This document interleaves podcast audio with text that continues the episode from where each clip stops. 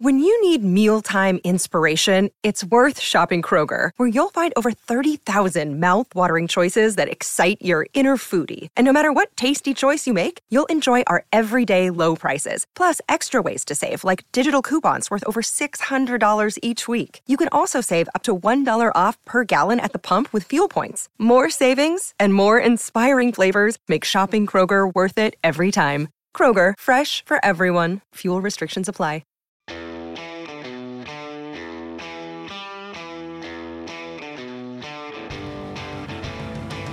Patriots Beat is brought to you by FanDuel, the exclusive wagering partner of the CLNS Media Network. In Hines, it is Alex Barth, and we are back live today because we were down at Gillette Stadium yesterday because the Patriots officially introduced Jerod Mayo as the 15th head coach in team history up there in the atrium in the north end zone, the new, you know, behind the scoreboard with the lighthouse, pretty nice spot.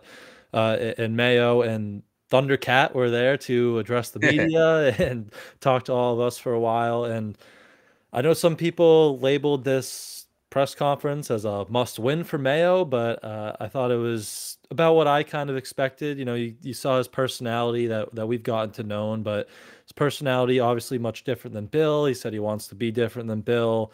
Uh, but a lot of the important stuff, the offense, the coaching staff was kept under wraps, right? He, he didn't show his cards. But for as a introductory press conference goes, I, I thought it went pretty well for for Jerod there yesterday.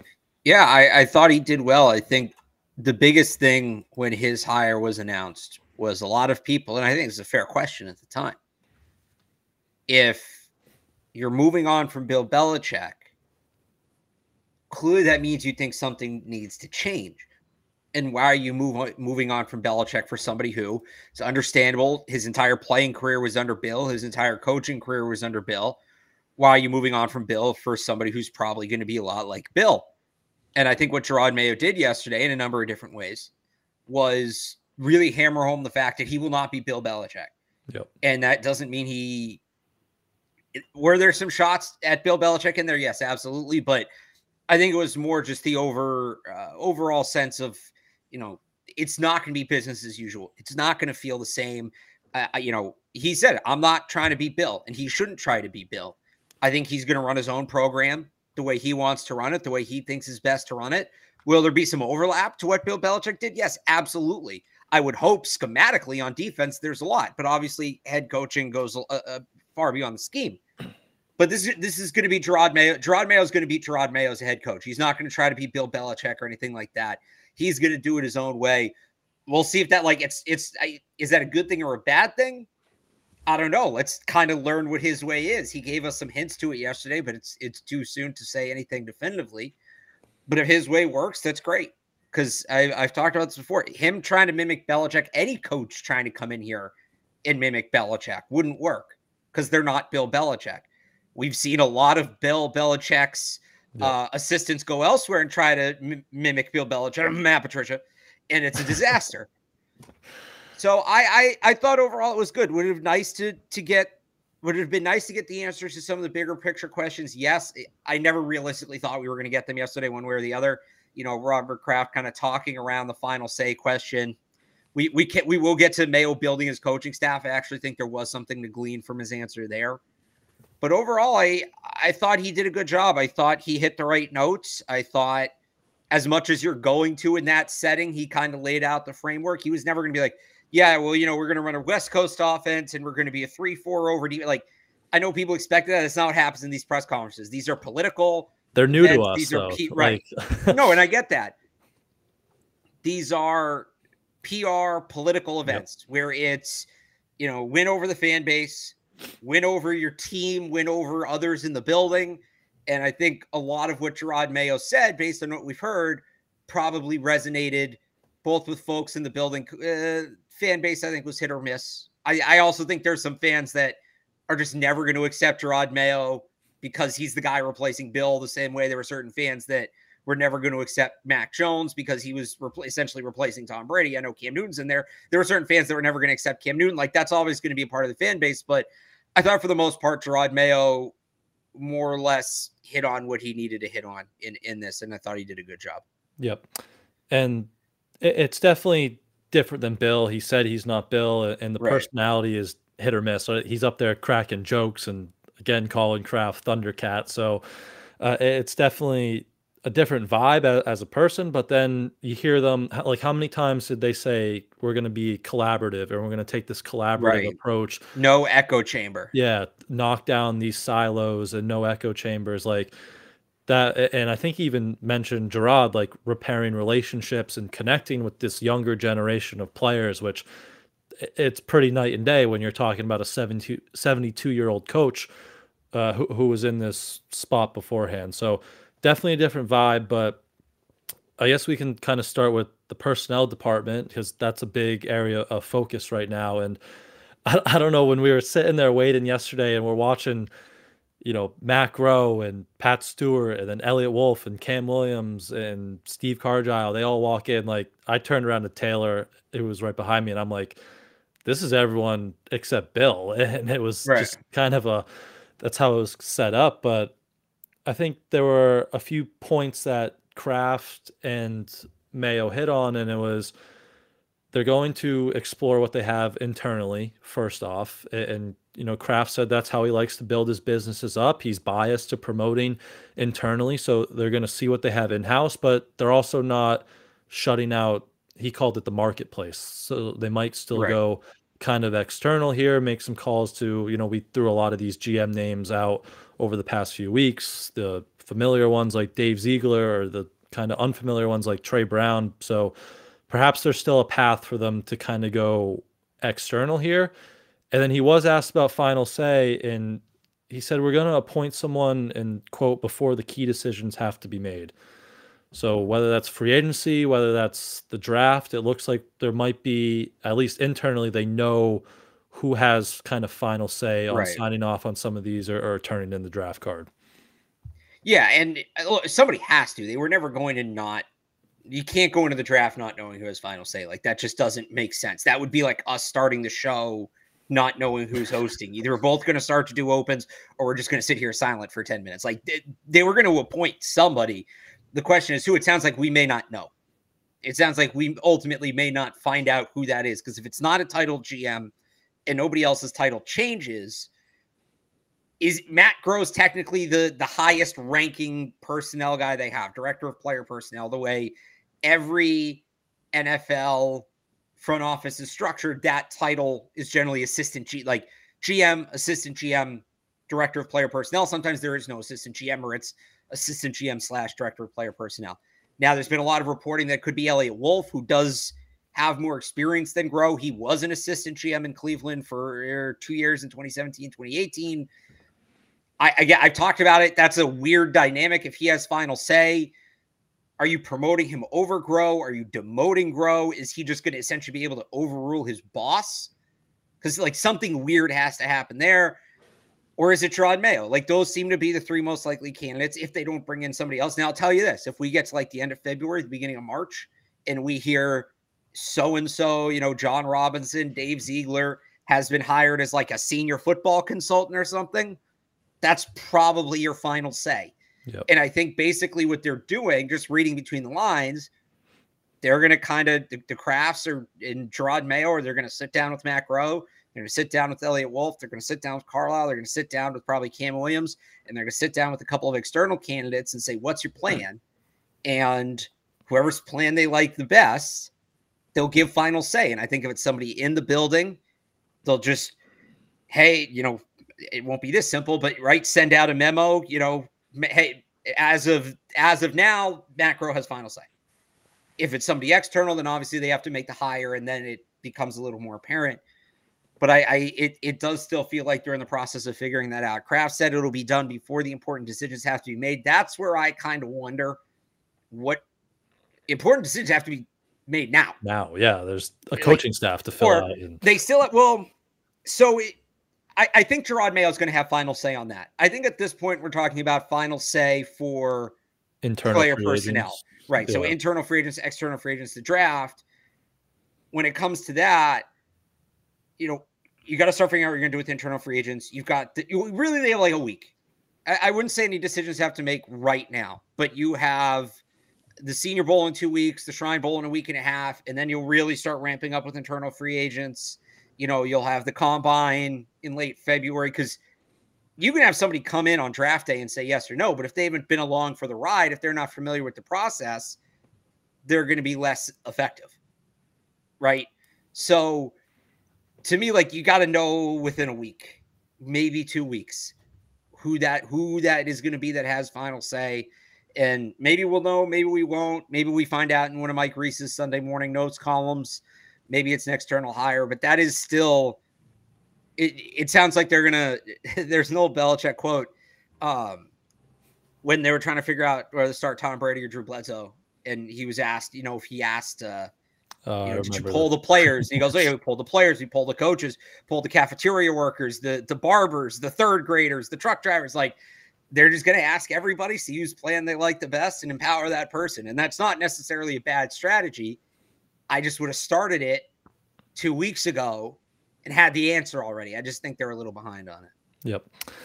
I want to ask you about Matt Groh because I know a lot of these, you know, scouts and personnel guys, even when the coach gets fired at this time of the year, they stay on through the draft because they've been working on this so much. Yeah. What do you think if Bill goes to Atlanta here, which he took a yeah. second interview with them, and that looks he, he's going pretty, to Atlanta. Yeah, that looks pretty much done.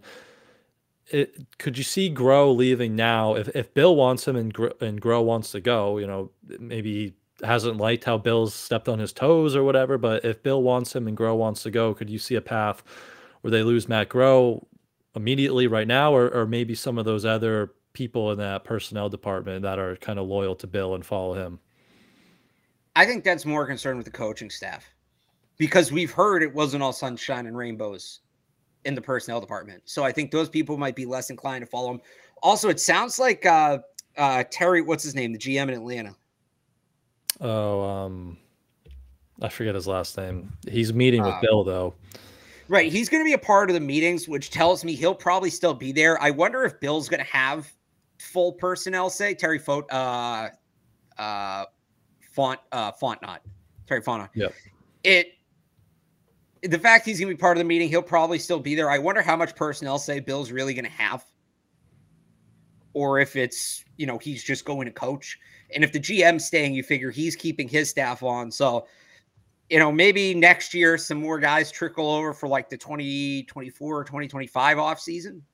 But I, I think the and like maybe one or two guys from the front office go. But I'd imagine the higher ups, they have a chance to run their own ship. I'm talking about Groh, Wolf, Williams have a chance to run their own ship. Doesn't sound like they were super pleased with the power they were being given by Bill in the first place. Atlanta's going to have its front office somewhat intact. I don't worry about it as much on that side. I think it's more of a coaching issue. Yep. Agree with you there. But let's get into that coaching staff a little bit who might stay, who might go. But before we do that, let's take a very quick break and we can hear from our friends over at FanDuel. The NFL season is wrapping up, but there is still time to get on the action with FanDuel, America's number one sports book. Right now, new customers get 150 in bonus bets guaranteed when you place a $5 bet. That's 150 bucks in bonus bets, win or lose. The app is so easy to use, and there are so many different ways to bet, like live same game parlays, find bets in the new Explore tab, pick a parlay in the Parlay Hub, the best way to find popular parlays, and more. So visit fanduel.com slash Boston and make your first bet a layup. FanDuel, official partner of the NFL. Must be 21 plus and present in select states. FanDuel is offering online sports wagering in Kansas under an agreement with Kansas Star Casino, LLC. First online real money wager only, $10 first deposit required. Bonus issued is non withdrawable bonus bets that expire seven days after receipt. Restrictions apply. See terms at sportsbook.fanduel.com. Gambling problem? Call 1-800-GAMBLER or visit fanduel.com slash RG in Colorado, Iowa, Michigan, Kentucky, New Jersey, Ohio, Pennsylvania, Illinois, Tennessee, and Virginia. Call 1-800-NEXT-STEP or text NEXT STEP to 53342 in Arizona, 1-888-789-7777 or visit ccpg.org slash chat in Connecticut, 1-800-9-WITH-IT in Indiana, 1 800 522 4700, or visit ksgamblinghelp.com in Kansas, 1 877 770 STOP in Louisiana. Visit mdgamblinghelp.org in Maryland. Visit 1 800 gambler.net in West Virginia or call 1 800 522 4700 in Wyoming. Hope is here. Visit gamblinghelplinema.org or call 800 327 5050 for 24 7 support in Massachusetts or call 1 877 8 HOPE NY or text HOPE NY in New York. All right. So after Mr. Kraft was asked about the final say in the front office, Jerod was asked kind of expectedly about his coaching staff, specifically that offensive coordinator spot. He said he's still working through that. Everything's under evaluation, were his exact words. And then I believe after the press conference on you know your station 98.5 he yeah. talked about how he wants to get this together asap and he mentioned some of those you know college all-star games that are coming up in, in these next few weeks. Like they got to get this thing kind of moving moving quickly here. So and now we have bill who looks close to atlanta. So once he signs you assume he's going to start taking the people that he wants with him from this current staff here and maybe this coaching staff might start coming together pretty quickly here, even though, you know, Jerod didn't give any exact names or offensive coordinator like scheme philosophies, but it, it looks like everything's still under evaluation and we might start really getting this process uh, cooking here over, over this next few days. I wonder how much of it is waiting for Bill and just knowing the and, and I'm not saying Jerod's gonna default to Bill and say, all right, well, you know, take who you want and I'll go from there. I don't think it's that. I think he'll be competitive in keeping the people he wants to keep. But I do wonder if there's an element of, you know, just, and maybe they already know inside the building who's leaving, who's definitely leaving. And I'm sure he's had some conversations with people. He's already interviewing special teams coordinators when they still technically employ Joe Judge and Cam Achord. It makes sense they want to do it quick. Uh, I do think, I, I thought the most interesting thing he talked about with the coaching staff, though, which was during the general presser, was when he was asked if he's going to name an offensive coordinator, and he yep. said titles are important. Which obviously, you know, we've heard Bill talk about titles. Bill's not a fan of titles. Mayo said titles are important. He said he's going to name all three. Of course, he wants to do it quickly. Like the sooner the better. That part doesn't surprise me, but I do wonder if I, I think it still might be a week or two until we have the full staff and the full coordinator staff, and then from the, you're not going to hire like so I mean, I guess everybody's still here, but like we can assume they're going to need an offensive line coach, right? It was reported that Adrian Klemm's not coming back. You're not going to hire your offensive line coach before you hire your offensive coordinator because you want to make sure that the the court you want to empower essentially the coordinator hire his own staff. Jerod Mayo, yes, he should ultimately sign off on who's on the staff. He should not take the lead on the offensive side of the ball. On the defensive side of the ball, it's different. It's his area of expertise. He's probably still going to run it to an extent. Offensive side of the ball, I want the offensive coordinator you know, more or less running that show. So obviously you can't do that until you have an offensive coordinator. Yep. I thought that titles, you know, you, you talk about maybe some shots at Bill throughout the thing. Like the titles one stood out immediately. He said, I believe titles are important, outward outward looking. Uh, but as far he said like as far as built inside the building, the title doesn't really matter. But his main point was for those looking to progress their careers outside of the building, those titles matter because other teams don't really know what you do if you don't have a title. And that relates exactly back to Jerod here, who spent his whole five years on, on the staff as a linebackers coach. And he goes to take these head coaching interviews or interviews elsewhere. And not many people really know exactly his roles and responsibilities because he has this really vague kind of title. So he was kind of similar to Bill, where, you know, once you're in the building, it doesn't really matter. But if you want these young coaches to progress their career titles they do matter matter. So he's going to name offensive coordinator defensive coordinator special teams coordinator to help promote growth in that building. So uh, I, I, did think that was kind of a an interesting quote there from mayo throughout that thing. Yeah and that he talked a lot about development. I think it goes to that. He wants people empowered to move up through the organization or to other organizations. That was his big thing. Like he wants just good people, develop human beings, that type of stuff uh, on his staff. Uh, let me throw one name at you who's on the staff, Troy Brown, who is coaching. He's the offensive coordinator for one of the teams at the Senior Bowl. Are you reading into that anyway? He was, I mean, he was announced as a Patriots coach because he, he's still on the on the staff, but where do you see Trey Brown, uh, Troy Brown in, in this? Because I mean, he's a Bill guy, but he's also been a Patriot like his whole career. How do you think he factors into this equation? It, it's tough to say. Um, you know, he doesn't like th- this doesn't guarantee him a spot on the Patriots coaching staff that he's going. He's not going on the Patriots' behalf. Like the league picked him. He just happens to work for the Patriots. If there's going to be a new offensive coordinator, there's going to be a new staff. And maybe Troy Brown knows his job is safe. Maybe he doesn't. Maybe they were just like, you know, maybe they said, yeah, go take the opportunity to showcase yourself and talk to other coaches around the league and set up your next gig. Maybe he knows he's going with Bill and this is all a formality. Like it could go so many different ways. I don't there's an argument to be made. It, it signals he's more likely to come back. There's an argument to be made that it signals he's less likely to come back. I think we just have to wait and see with that one. Yep. It's tough. It's all just like wait and see, wait and see till like the big stones are, are, are turned over here. Uh, the only other like coaching staff note, minor note, but Demarcus Covington was there for Mayo's press conference, so he, he was, was, the there. only coach that was, was there, right? Only coach. He was he was at Bills last week, and then he was at uh, Mayo's only coach again uh, yesterday. So he, he's still like one of those guys you'd assume would be looked at internally as, as maybe that defensive coordinator spot, probably down between him or, or Steve Belichick internally. They they brought in Luka Boo uh, externally, but uh, I thought that was just kind of a note of note that Demarcus Covington uh, was in the building and present for that yesterday. I, I, I still think he should be the guy if Steve leaves. And they had they have to interview one minority candidate because of the Rooney Rule. I'm not saying that's why they interviewed Luka, but like I said, he's they're gonna need a linebackers coach, right? Maybe he sticks around. But I it's good to see Covington around because that's the guy they should make a push to keep and keep as the defensive coordinator. Yep, absolutely. But I mean, those were kind of the big bullets with the you know personnel control and, the coaching staff obviously that's what we all wanted to know going into it uh, we can talk about his his money quote a, a, little later here but were any other like small things or anything in general that you took away from uh, that whole presser yesterday? Uh, i think that was pretty much it. All right.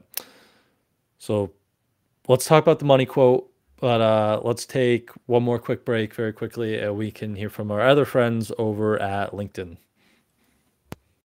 Was brought to you by LinkedIn Talent Solutions. At the start of the new year, every small business owner is asking themselves the same question What's the one move I can make that'll take my business to the next level in 2024? LinkedIn Jobs knows that your success all depends on the team you surround yourself with. That's why LinkedIn Jobs has created the tools to help find the right professionals for your team faster and for free. LinkedIn isn't just another job board, LinkedIn has a vast network of more than a billion professionals, which makes it the best place to hire. Hiring is easy when you have that many quality candidates. So easy, in fact, that 86% of small businesses get a qualified candidate within 24 hours. You can check out LinkedIn Jobs. Again, over a billion qualified candidates, and they'll help you find the right person for your team like that. It's why small businesses rate LinkedIn jobs number one in deserving quality hires versus leading competitors. LinkedIn also knows that small businesses are wearing so many hats and might not have the time or resources to hire. Thankfully, with LinkedIn, the process is intuitive, quick, and easy. Post your job for free at LinkedIn.com slash beat. That's mm. LinkedIn.com slash beat, B E A T, to post your job for free. Terms and conditions apply. All right. So after Mayo was done, he was, you know, making the rounds with all of the local media there, and he was asked by Steve Burton about the number three pick. Obviously, kind of the elephant in the room. And he said, We're going to draft the best player for a position that's very important. You put the pieces together. So when I first kind of heard him say that, and he said, We're going to draft the best player for position that's very important. At that part, I thought he was just kind of saying coach speak, like we're going to get a premium position. And then came the you put the pieces together, and that just screamed quarterback to me. So I don't know if that's how you took it. And I don't know if he would tip his hand like that to us on January 17th there yesterday, but uh, I mean, very important position. You put the pieces together for a guy who watched that mess of a quarterback room last year. Like uh, I read that all the way as quarterback there for number three. Yeah, uh, it, it's so I'm I'm torn here because on one hand, every instinct tells me that he's saying they're going to take a quarterback. It's the most important position. they're in position to take one. And I look, this isn't just a Jerod Mayo trying to be different thing, trying to be transparent. A lot of teams will kind of do this when they're at the top of the draft. You can only do it if you're drafting like, you know, one, two, three, four. Because even if you're drafting eighth, it's kind of hard to lock it in because you don't know what the board's going to look like in front of you. So everything about this tells me he's saying they're going to take quarterback. It feels good, too, too good to be true. I know, and that's why, like, I can't get my hopes up. But you know, does a position that's very important is that just his way of saying premium position? Because we talk about premium positions. That's quarterback, tackle, tackle. receiver, corner, edge rusher. Which Those they need all of them. Right. Those are the premium positions. Or is it like is a position that's very important or a position that's most important? Like it's if you want to read this as him saying they're taking a quarterback, I have no problem with that. You know what? They should kind of have an idea. They're at a point right now where they can have an idea. They're it's different. It's different because they're not picking 15th and you don't know. If they know, all right, we know we're going to have a shot, assuming they like, take Caleb Williams off the board because he's going one. Assuming that they like both Drake Maye and Jayden Daniels, they're going to have a shot at at least one, if not both of them. They're guaranteed a shot at one of them. And if they don't get one of them, they have a shot at Caleb Williams, even better. They can go in to the offseason knowing, okay, we're going to draft this quarterback. So we're going to spend all this money at wide receiver. We're going to, you know, make this trade for a tackle. We're going to, you know, this and this and this. And it gives you some flexibility. Do they need to tell us? No, I'll take it. The more information we have, the better when it comes to the draft. But makes our life easier. it's not necessarily and and because they're not just starting to scout these players now. They've yeah done their part, and maybe I'm not saying they have a perfect picture on either player, but maybe they're at the point where they they're sitting there and and they know like, okay, you know, we're good with both of these guys. We don't know who we like better yet. We got to see the combine. We got to talk to them. We got to interview them. But you know, we, we'd be good with either one if they're sitting there and they know that. Not a bad thing to know. All right, we're going to take a quarterback at three, and we're going to plan our offseason around that. There's nothing wrong with that. Yep. Yeah, I just, I mean, I get like we're going to draft the best player for position that's important, like tackle and wide receiver, obviously big needs. But the fact that he just put it, that you put the pieces together, like that just screamed quarterback to me because it, it's obvious this year was a disaster because, I mean, for a lot of things, but quarterback was one of the biggest uh, pieces of, of, that puzzle and none of these guys look like you can build with them going forward and with three quarterbacks at the top of the draft just literally put the piece together and, and it looks like he, he's talking quarterback there. So yeah we, we've never been in this situation you know because they're always picking in the 20s or, or the late teens that you've never just you know the board you know there's going to be th- like out of these three players, one of them is going to be there for you. So it is a, a little bit different situation there, and maybe it's just kind of Jerod's way of doing things. You know, maybe you talk about how he's going to be different than Belichick. Maybe he is just going to be a little bit more open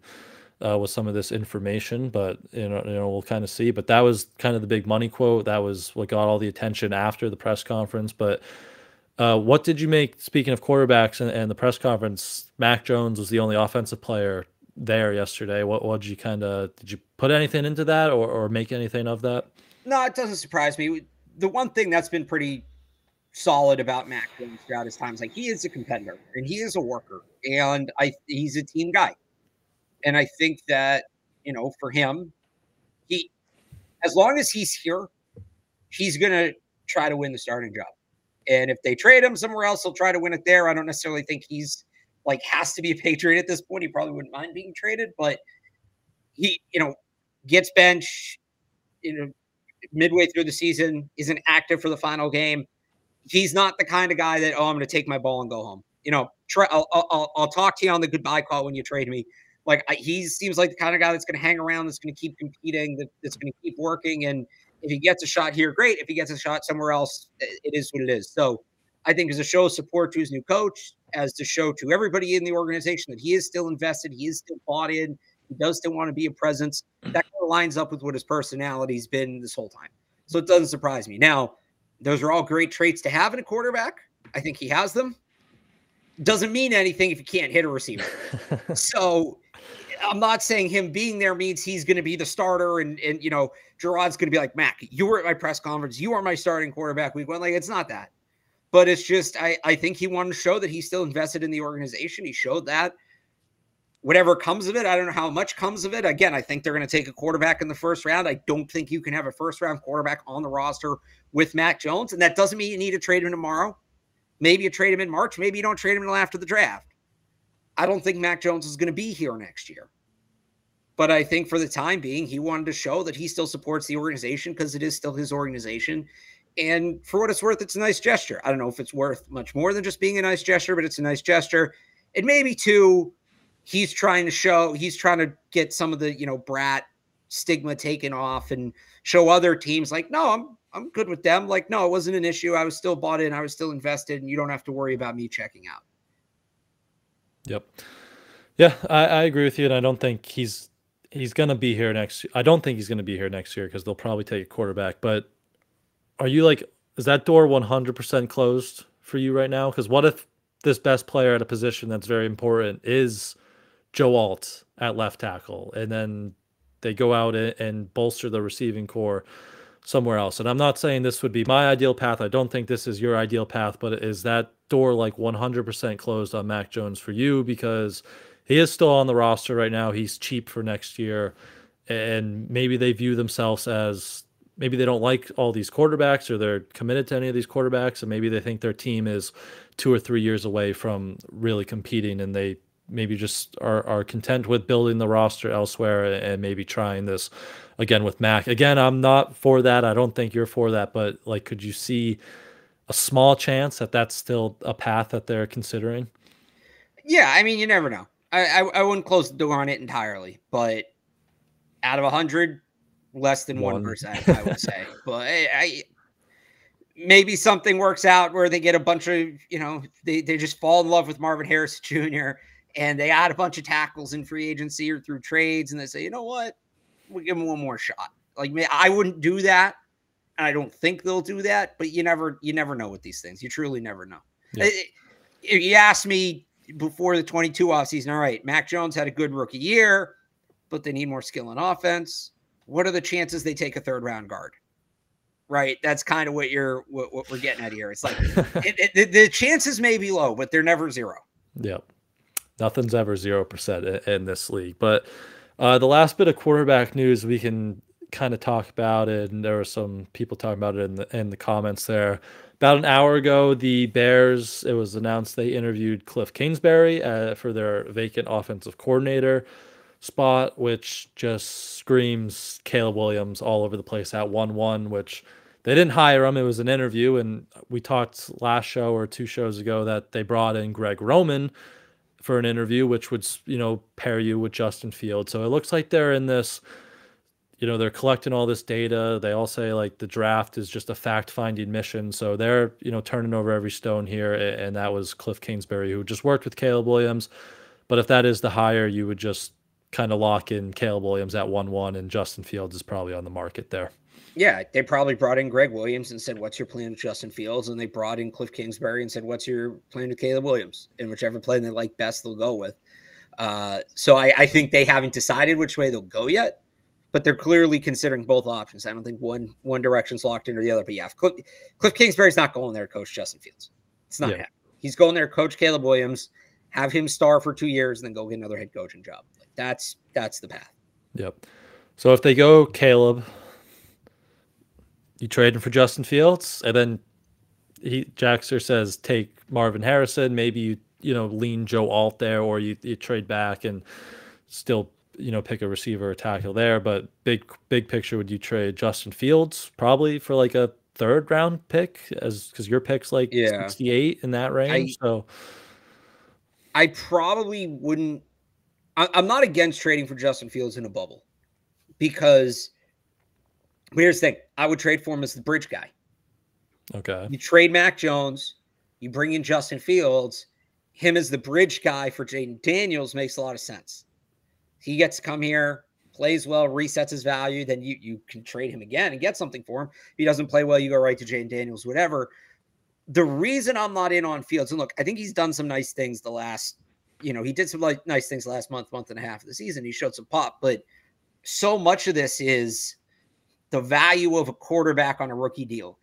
And if you trade for Justin Fields, you have to pay him in a year. You have to figure out his fifth year option by May. And then after that, you, you know, one more year, then you got to start talking long term contract if you want to keep him. So you lose the ability to have all of this spending power to put pieces around him. And whoever it is, whoever the quarterback is, Justin Fields, Mac Jones, a draft pick, you don't have enough pieces around them. And people say, well, if you don't have enough pieces around the rookie, how's it going to be any different? You have four years on that rookie deal. Essentially three. You want to be competing by the end of it, but you have three years on, or no, four, because you have the fifth year option. You have four years on that rookie deal to accumulate pieces and put the pieces in place. Whereas with Justin Fields, you're paying him in a year, or he's leaving, and then what? You're back in the quarterback carousel. You're back where you are now. So I'm not against the idea of trading for him in theory, but it would be as a bridge backup kind of guy. I don't think Justin Fields solves your problems at quarterback. And I know people are doing all these permutations because they want to find a way to get Marvin Harrison Jr. Yep. Marvin Harrison Jr. is the pick you get to make when you don't blow your quarterback pick. That's I don't want to say a luxury pick, but quarterback and offensive line have to be first two. And I think those two you can do in any order. And if you have one, wide receiver can be second. A ton, like you look at the last 10 years across the NFL, history tells us you cannot, it is, I don't want to say you can't, but it is incredibly, incredibly hard to successfully start a rebuild with the receiver. It just doesn't happen. You can start it with the quarterback, obviously. You can even start it with the offensive line. Like as crazy as it sounds, the Lions rebuild essentially started with Penei Sewell. Yep. You can't start it with the receiver. So the Patriots don't get to draft. Or I mean, they could, but like Marvin Harrison makes a lot more sense if you don't blow the last three or four drafts. Now, if you don't blow the last three or four drafts, you're not picking this guy. Marvin Harrison is the perfect pick for a team like the Bears, who acquired the high first round pick via trade, or the Cardinals, who are picking high because their quarterback was hurt. Those are the kind of teams that pick a wide receiver in the top five. The team that's there because they won four games with essentially their full roster, that team doesn't necessarily get take a wide receiver. Like you have, as crazy as it sounds, you have bigger needs than wide receiver. Yep. Yeah. I mean, I like Fields again. What he's done the last month or two has been impressive, and I liked him coming out of the draft. But you worry about him. You know, he hasn't developed too much as a passer, and then you have to pay him. It just you'd probably be better getting a guy like Jayden Daniels who maybe has some of those same issues, but he's on a rookie contract, and you hope you know whoever you bring in here as offensive coordinator and quarterback coach can correct those out of them at, at a younger football age. And, and you know the wide receiver, you look at all these teams that that we've talked about, like the Eagles and the Dolphins, who add these guys to the rookie quarterback that's always kind of like the last move, right? Like that's the cherry on top. The Dolphins got all these guys, and then they add Tyreek Hill, or the Eagles get all these guys, and then they add AJ Brown. Like that's the last move to kind of make and not before you get the quarterback to throw him the ball or, or the offensive tackle to protect the quarterback to throw him the ball. So, I mean, you gave the take a while ago that you would go maybe Joe Alt over Marvin Harrison Stand and got, and got yelled at. And I was even like, I, I'd lean Harrison, but I think now you kind of look at it and it might make more sense to get the offensive tackle before you add this the skill positions It's- and the quarter. Sorry, I would just say, especially when you look at the way this offseason is structured, there are so many ways to get a wide receiver. That like everybody's acting. I I, I will remind every you, every year, even last year when the draft wasn't as stacked, like every year there's just more receivers available than quarterbacks and offensive tackles now. Well, on top of that, I feel like people are acting like Marvin Harrison Jr. is the last wide receiver prospect ever. And if you don't get him, you'll never have a, ch- have a chance to add a good wide receiver. There are going to be other all pro wide receivers in this draft, believe it or not. of them. And, and probably in next year's draft too, and in free agency and on the trade market. Like Marvin Harrison Jr., it's not, it's not if you don't add Marvin Harrison Jr., you don't ever get to add another receiver. And I think this is not me say, saying they don't need a receiver. That is not, you know, me saying I wouldn't take Harrison at three if I'm the Patriots is not me saying they don't need a receiver. It's me saying asset allocation. There are other ways to get an impact receiver. There are, or I would say there are more ways to get an impact receiver. There are fewer ways to get an impact tackle. There's a couple, but not a ton. I don't think there's any other way you're getting an impact quarterback. There, because the NFL, like, the days of the Tom Brady's and the Aaron Rodgers and the Russell Wilsons of the world being traded is over. That pipeline ran dry. there was a, a, surplus of quarterbacks in the NFL for a long time. Not only was there a surplus, uh, they played forever. They all played in their late late 30s, early 40s, and it created the situation where teams were moving on from superstar quarterbacks in a way we'd never seen before. Then you had, uh, and I wanted to pull it up, and I kind of lost track of it. Uh, hang on here. I think it's 2016, 17, 2015, 16. There's a run of drafts in there. Here it is. Uh, yeah, there's a run of drafts in here from really 2012. You can even go 20. Wow, you can go way back here.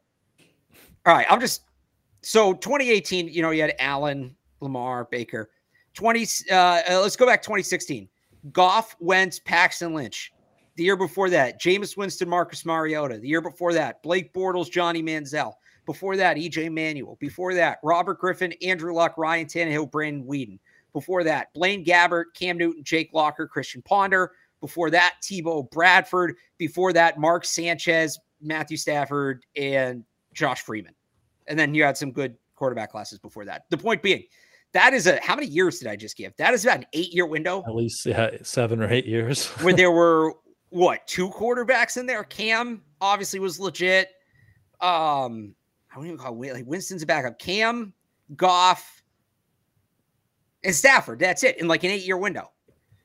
The the the excess of quarterback talent is gone and teams aren't moving on from quarterbacks the way they did the last couple years because that was in reaction to right you go obviously 99 is brady 2000 is brees uh, you, you had a little bit later on Eli, Philip Rivers, Ben Roethlisberger, all in 04, Alex Smith, Aaron Rodgers in 05, Peyton Jake was all Cutler before in 06. That. Right. Peyton a little before that. You had these guys that stayed in the league and hung around, and it, it changed the conversation. So you're not you're if you don't draft the whatever quarterback you're drafting, that is your best chance getting a franchise quarterback. If you're going out and getting the veteran that's available, and Baker is not going to be available, don't kid yourself. You're looking at the best option being 36 year old Kirk Cousins off a torn Achilles, which is scary. And then you're looking at like Jacoby Brissett, Gardner, Gardner Minshew. And with those guys, the ceiling, like best case scenarios, you become the Seahawks with Geno Smith. And I think that's a fun story. And I'm happy for Geno and it's cool. But where are the Seahawks right now? That shouldn't be the goal. And yes, hmm. drafting a quarterback. And I've somebody tweeted this uh, the other day, and I thought it was it was funny. I also think it's true that Mac Jones being a bust traumatized Patriots fans so bad they're now petrified of the concept of taking a quarterback in the first round. And I get it. I do. Taking a quarterback on the first round in the first round, it's scary. It's terrifying. You should be scared. This is why when we were debating Mac and Zappe back early in the fall, and everybody said, "Oh, I'll just draft a guy." Just move on. Like Mac had one bad game. Move on. And I was sitting there saying, you need to know for sure. And look, we found out for sure, and they're not the guy, and here we are. But you don't push the quarterback out the door until you're absolutely sure because the quarterback carousel, it's fucking terrifying. It's there's a hundred doors in front of you, and behind 99% of them is just darkness and despair and misery and nothing. And you have no idea which door is which, but you have to open a door and that's just where we are. Could uh, could Jayden Daniels be a bust? Of course he could. Could Caleb Williams be a bust? Yes, he could. But you need a quarterback. You need a quarterback to win in the NFL. And think about it this way: what's the alternative? Because the alternatives are veteran with a super low ceiling, day two quarterback, which we can go through the history of day two quarterbacks. It's not. It's really ugly. Uh, or stay stay with stick with what you have and run it back with Mac Jones and Bailey Zappe. So, and by the way, if you're saying, "Oh, just get a guy on day two, just draft Bo Nix," here's your day two quarterback, your round two quarterback, the last five years: Will Levis, Desmond Ridder, Kyle Trask, Jalen Hurts, and Drew Lock. Those are your second round quarterbacks since 2019. And Bo Nix is not Jalen Hurts. I'll tell you that right now. Even Jalen Hurts isn't looking too hot. Right. Even Jalen Hurts isn't Jalen Hurts. So the whole, oh no, you get a quarterback on day two and find it. That's not how it works. The league, the days of Russell Wilson in the third round, it Brock Purdy, you know, that's you can't that's bank different. on that. You can't, that's an accident as much as it is. The league has gotten too good at scouting quarterbacks to let these guys fall. And so what I'd say about Purdy is If the Patriots had the skill position players the Niners did, fine. Take your quarterback in the third round. He'll have plenty of talent around him. Take Bo not Nix exactly there. the case. right. Not exactly the case in New England. Yeah, you got you got to. Well, I would say you have to believe in your quarterback, right? Because you Yeah. don't want to. You don't want to.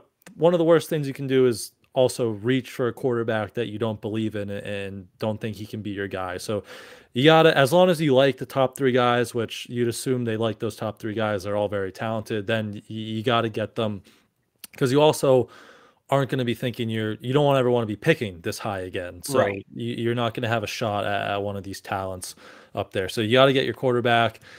And then, like back to where we started at this conversation, like receiver and offensive tackle, there's more pass to get a top or a quality wide receiver than a quality tackle. Whether it's in free agency, you know, we talked Tee Higgins, Michael Pittman leading that class.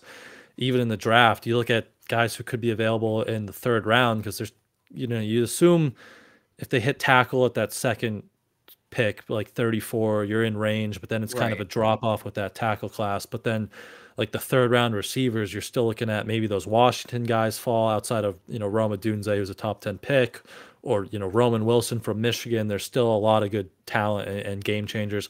Puka Nacua was a sixth, sixth, fifth, sixth round pick, Something and he like was that, yeah. like one of the best receivers in, in football this past year. So there's It so is- many paths to get a really good receiver where tackle and quarterback, i- it's much harder to do. Receiver's still the position where you can go day three and find a stud. Receiver more than any other position. Oh, running back, that's different because they're just drafted lower. But of the premium positions on offense, wide receiver is the one that has the highest hit rate later in the draft. And I'm not saying wait until you know the fourth, fifth, sixth round to take a receiver. They should take a receiver in the top 100. E- easy. That's an easy one. But yeah, I uh it, it- they don't need to take Marvin Harrison Jr. to solve their wide receiver problem. Yep. I agree with you. So that's some draft talk there. That's some Jerod Mayo talk from his presser. Uh, any last things you, you had to add there on Jerod or draft or anything that we may have left out? Uh, I think that's pretty much it. I believe that is it. So we will wrap it up here. We will be back next week to talk about who knows what's going to go down this Right. weekend. It feels like there's something every day now, but uh, we will be back. So make sure you subscribe to the channel, turn on your notifications so you do know when we go live. But in the meantime, you can follow Alex on Twitter at RealAlexBarth. Head over to 985thesportshub.com to read all his coverage about Mayo and the draft from yesterday. You can head to my Twitter at I am Brian Hines and head to patspulpit.com to read my coverage from all things Patriots. Thank you all as always for tuning in, and we will see you guys next week. Bye.